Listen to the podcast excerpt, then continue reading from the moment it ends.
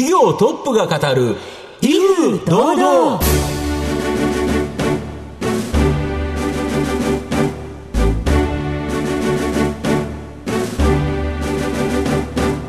毎度相場の福の神こと藤本信之です。アシスタントの飯村美希です。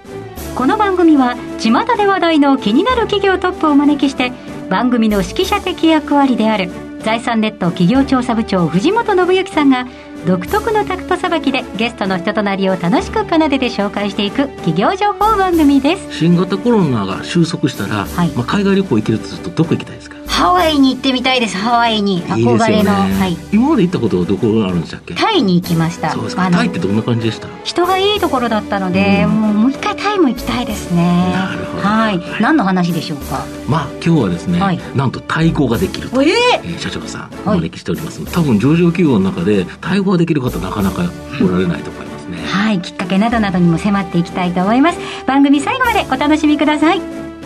この番組は、企業のデジタルトランスフォーメーションを支援する IT サービスのトップランナー、パシフィックネットの提供、財産ネットの制作協力でお送りします。企業トップが語る威風堂々それでは本日のゲストをご紹介します。証券コード9240東証マザーズ上場株式会社デリバリーコンサルティング代表取締役社長坂口拓夫さんにお越しいただきました。坂口さんよろしくお願いいたします。よろしくお願いいたします。よろしくお願いします株式会社デリバリーコンサルティングは、東京都港区の東京メトロ白金高輪駅の近くに本社があります。先進テックで DX を成功に導くテクノロジーコンサルティングカンパニーです。それでは、坂口さんの方からも簡単に御社のことを教えてください。コンサルティング会社ということなんですけど、あのはいコンサルティング会社っていうとどういうイメージをお持ちになりますか？なんか教えてくれる、うん、アドバイスをいっぱいしてくれる。そしてなんか、あの、いい方向に持っていってくれるっていうあと認識です。はなんかパワポをいっぱい書いてるっていう感じですかね、はい。いや、まさにそういう感じなんですけども、あの、まあ、企業のお客様向けにですね、えー何かの、まあ、指導をする形の中で、企業の、まあ、成功をご支援するような仕事をしているのがコンサルティングだと思うんですけども、、はいろんなコンサルティング会社があるんですね。まあ、人事のコンサルティングがあるとか、えーまあ、保険のコンサルティングとか、い。ろいろ、まあ、経営のコンサルティングとかいろいろあると思うんですけど、弊社はですね、まあ、情報技術、IT を活用してですね、企業が、まあ、これもまたよく最近聞く言葉でデジタルトランスフォーメーションという言葉があるかと思うんですが、まあ、そういうのを支援するですね、まあ、技術に、情報技術の、まあ、特化したような、うんまあ、強い会社でございます。はい、ありがとうございます。じゃあまさに時代にぴったりということですね。そうですねはい、後ほどまたじっくりと企業について伺ってまいります。まずは、坂口さんの自己紹介を兼ねまして、しばし質問にお付き合いいただければと思います。では坂口さん、生年月日を教えてください。はい、私は、えー、1964年11月18日生まれの、もうすぐ57になる年齢です。はい、ご出身はどちらでしょうか？あの、長崎県、あの、九州のですね、はい。長崎県のあの、その中でも一番西の方に佐世保っていうところなんですけど、佐世保市出身です。はい、学生時代何か夢はありましたか？まずちょっと家がそれほど裕福ではなかったので、まあ、とにかく現役で国立大学に入らなくちゃいけなかったそれをちょっと思い出してましたね。あでもすごいそのままで現役で国立大学に。まあ、そうですね。はい。その準備はしました。はい。はい。え学生時代、一番印象に残った出来事などはありますか？私はあの、大学院に、まあ、修士課程2年行った後に、えーまあ、農学部だったんですけど、はいそちらには行かずに、あの、アメリカのコンサルティング会社に就職したんですね。まあ、当時はあの、アーサー・アンダーセンカンパニーという名前だったんですが、今はあの、アクセンチャーという名前になりまして、はいまあ、比較的あの、まあ、有名なコンサルティング会社ですよね。はい。うん。あの、そちらに、まあ、就職したんですが、そのきっかけになったのは、あの、ん。大学院の時にですね、はい。日本公演さんの、まあ、ご招待とかという形で、あの、えースリランカの方で研修を受ける機会がありまして、スリランカにですか、日本公園さんってあれですよね、建設コンサルティングの大手企業ですよね。もうはい非常に大きな、で。はい。日本公演さんの、うんおお誘いでですね、うん4週間ほどスリランカに行く機会がありまして、私はあの、先ほど言いました佐世保育ちで、うんその、なんていうんでしょう、こう東京にも行ったことがなかったですし九州の島の中で ということですよね。そうですね、うん。人生初めて飛行機に乗ったのがその国内線で東京まで行って、はいその後はいいきなり国際線でスリランカまで行くっていう経験をしました。急ですね。えーびっくりですよね。そうですね。うんそのスリランカはいかがでしたか？初めてのスリランカ。あの、非常にあの、まあ、驚きというか、ありました。4週間と結構長くいたんですけども。まあ、まずあの、言葉が当然なんですけど通じないですし、はいまあ、あの、スリランカは非常に英語はあの、インドとそうなんですけど、うん。達者なところなんで、英語は通じないんですけど、私もないですよ。あの、学校の勉強での英語はまあ、得意だったんですけど、話したことがなかったんで、会話というのと違いますからね。違いますよね。受験英語とね。はい。うん。まあ、もちろん、あの、受験英語、学校の英語をやってきたことは非常にあの、ベースとして役に立つんです。その変換っていうかがちょっと大変でうんうんうん、それが大変だったですし、あと、まあ、あの、特に九州と東京でも、まあ、すごく違うんですけれども、うん。カルチャー的な違いとか、非常に感じましたし、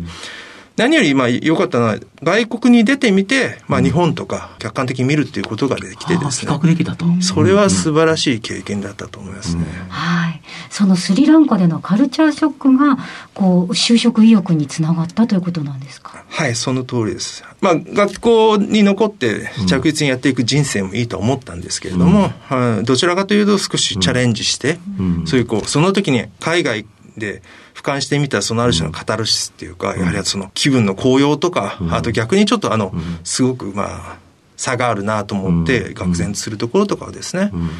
見て、ああ、こういう経験をしていきたいなというふうに思いまして、まあ、アメリカのコンサルティング会社を受けて入社したってことなんですね。そうすると、やはり海外に行って、いろんなものを見てみたい。中では、やっぱり外資系の会社ということもあったということですか？そうですね。先ほど言いましたように、ちょっとカルチャーショックを受けたので、やはりカルチャーがもう全然違うところでうんうんうん働きたいなとああ、なるほど。今まで自分たちの環境と違うところに行ってみたいと。とすると、周りに普通に外国人がいる状況なんていうのは、日本でなかったから。そうですねその、その大学生の時には。おっしゃるということですか。あと何でしょうね、あの、今なら普通になってきましたけど、要は、ああまりこうなんか、年功序列とか、あの、なんか、上位下達みたいな、そういうものが相対的に少ないああ、まあそう文化。ですよね。まあ私がその海外に行ってみて気づいたのは、そうではないところで働くのが自分に向いてるんじゃないかというのは思いましたね。なるほど。あと、コールセンターのトランスコスモス。こちらにアクセンチュアから転職されてるんですけど、これなんでいきなりこちらの方に。そうですね。あの、まあ、あの、アンダーセン、まあ、今でいうアクセンチャーに11年おりまして、コンサルティング業をやっておりまして、で、コンサルティングをずっとやるとですね、必ず誰もが、あの、そう思うんですけど、コンサルティングっていうのは、お客様を支援してビジネスを成功させる側の仕事なんですね。うん。それと、あの、コンサルティングやる中で培ってきた経験とかうん。スキルを自分で事業をやる側に、事業会社側でやってみたいっていうようなあなるほど。うん思いっていうのは必ず出てくるんではなくるんですね。て、はい。自分が一回やってみたいなと。これは必ずずのあの人もあるああ事業会社で、今まで事業会社にコンサルティング、アドバイスする役だったけど、まあそれでうまくいってきたということで言えば、俺がやったらもっとうまくいくんじゃないかという、まあまあ、こともありますよね。ありますし、やはりそういう、その、先ほどの話ですけど、経験値としてそういうことできないので、うんそこをやってみたいっていうのもありますよね。なるほど。これでやっぱりやってどうでした？そうですね、あの、事業会社としてトランスコスモスに入ってですね、あの、3年いたんですけど、2年目にあの取締役にうまくなることができて、あの、まあ、東証一部上場企業だったのでですね、2年一期やらせていただいて、非常にそれは、ものすごくあの、いい経験になりました。で、御社そこからまあ起業して上場なんですけど、今トランスコスモスさんが大株主にいるじゃないですか。はいこれ応援していただいて、僕だからすごくその、元いた企業に応援していただいてる社長さんって素晴らしいなと思うんですよね。ありがとうございます。うん。これやっぱりそこのご縁があって、ご相談されてということですか？そうですね。あの、もちろん独立する時もそうでしたし、あの、非常にあの、んえーえーオーナーの会長、社長の方ですね、非常にあの、あの、応援していただいて、そのか、連続性の中で、あの、事業やってまいりまして、まあ、ある程度、こう、事業出来上がったところでもう一度ご相談に行ってですね、あの、株主になっていくあなるほど。最初からってわけじゃなくて。最初からじゃなくて、はい。一旦自分で起業して、もうちょっとここから大きくしていくというところで、はい。えーお願いしてという形で株主になっていただいたということですか。なるほど。えーさて皆さんには坂口さんの人となりどのように伝わりましたでしょうか？後半では坂口さんが率います株式会社デリバリーコンサルティングについてじっくりとお伺いします。企業トップが語る威風堂々では後半です。藤本さんのタクトがどう冴え渡るのか、ゲストの坂口さんとの共演をお楽しみください。沢口社長が元いたアクセンチュアとか、まあ最近ですとボストンコンサルティングとか、いわゆるですね、この総合コンサルティング会社で、まあ何でも取り扱う、まあ、百貨店のような大きなコンサルティング会社だというふうに思うんですけど、御社はそこから比べると、いわゆるセレクトショップ、専門店ということで、このテクノロジーに特化したテクノロジーコンサルティングが強い。実際にはどういうテクノロジーになるんですか？そうですね。あの、もともとあの、テクノロジーというのは大きく大別するとですね、あの、もともと昔からある技術と、それがこう、レガシーな2000はい。レガシーな技術、それが2010年以降ですかね、クラウドとか、はい。新しい AI とか、あの、ビッグデータとか、RPA とかお気になることはありませんが、そういう新しい技術とかがまあ出てくる中でですね、実は新しい技術だけではなくて、昔、レガシーな技術も、あの、きちんと理解した上で新しい技術を取り組んで、えー両方をまとめ上げてコンサルティングができるっていう、そうまあ、縦軸のある会社だと思います。はい。そうなるほど。そうですよね。要は大企業っていうのは、今の技術だけでできてるわけじゃなくて、当然昔からやってるから、いわゆるレガシーな昔の技術、まあ、これをベースにして今会社が成り立ってると。そこにうまく新しい技術を入れ込んでいかないと、新しい技術だけで今から作るんだったらともかく、そうですよね。大きな企業は前の技術持っちゃってますもんね。おっしゃる通りです。んなおかつそこの、もともとある、あの、ま前からある技術、まあ、例えばそういうものでですね、よく言われるのは、あの、財務システムとか、はい。生産管理とか、そういう一般的な機関系システムって言われるようなものを、そういう従来型の技術を作ってるんですけど、そこにも当然あの、デジタル変革で使われるたくさんの大事なデータがあるので、それらをそういうこう、まあ、クラウドとか AI とかの中で、いかに活用していくか、統合しながら活用していくかというのが、非常に、まあ、日本の DX 実現に向けて大事なところなんじゃないかと思いますね。御社の強みって何になるんですか？縦軸的な話で言えば、そういうレガシーな技術と新しい技術が分かっているっていうところもありますし、ちょっと事業の切り口で言いますと、はい。あの、DX って、まあよく DX、DX って言いますけど、ね。デジタル化を進めると、ことで企業にとって一番大事なことは、いかに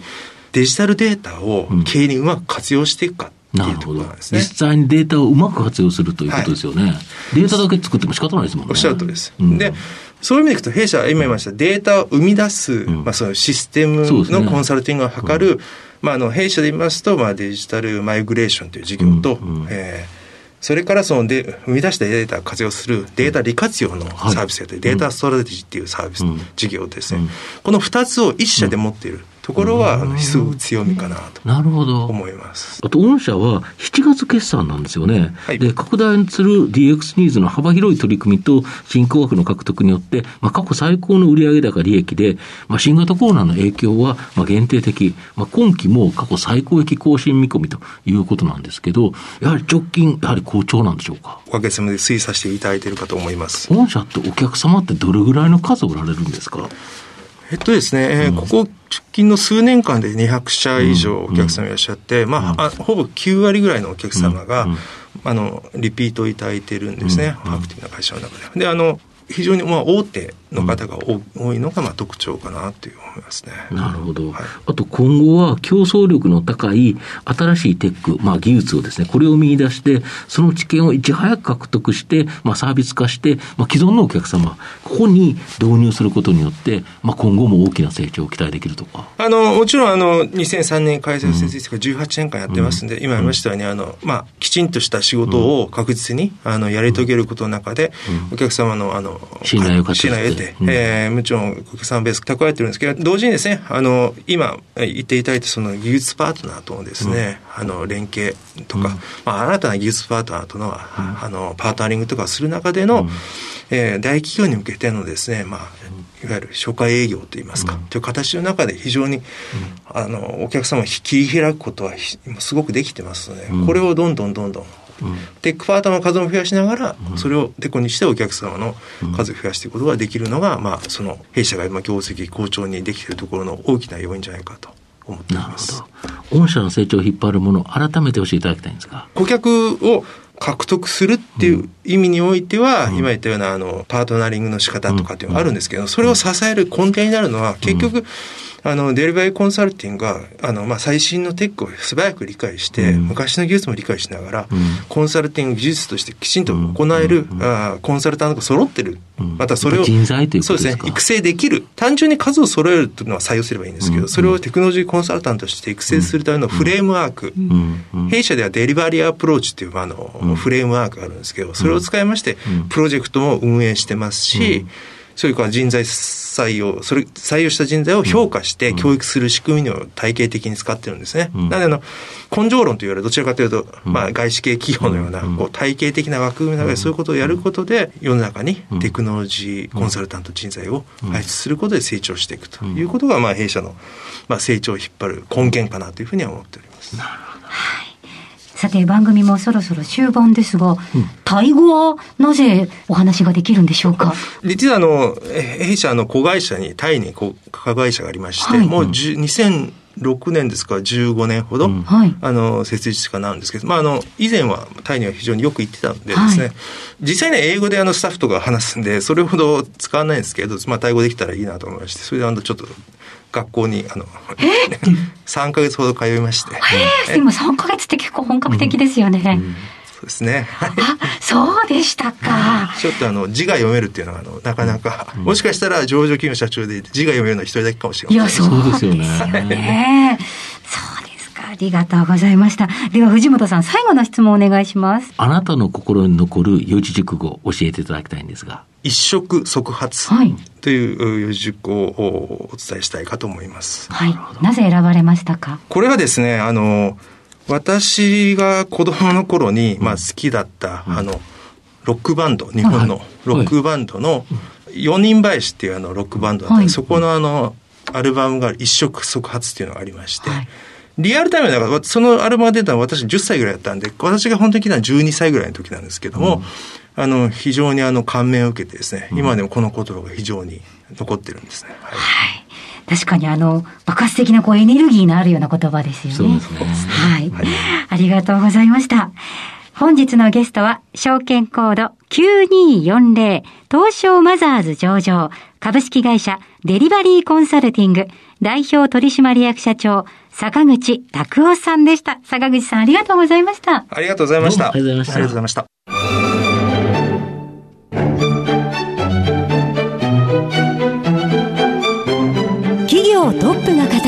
威風堂々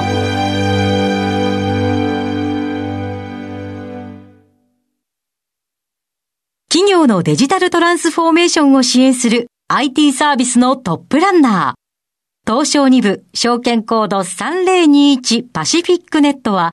パソコンの調達、設定、運用管理からクラウドサービスの導入まで企業のデジタルトランスフォーメーションをサブスクリプションで支援する信頼のパートナーです。取引実績1万社を超える IT サービス企業。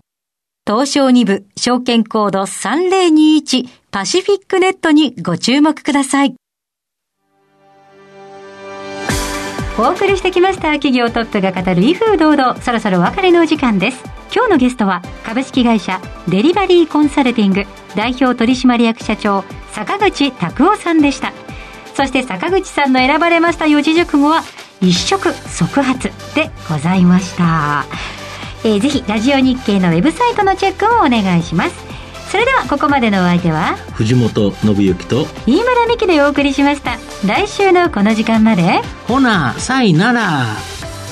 この番組は企業のデジタルトランスフォーメーションを支援する IT サービスのトップランナーパシフィックネットの提供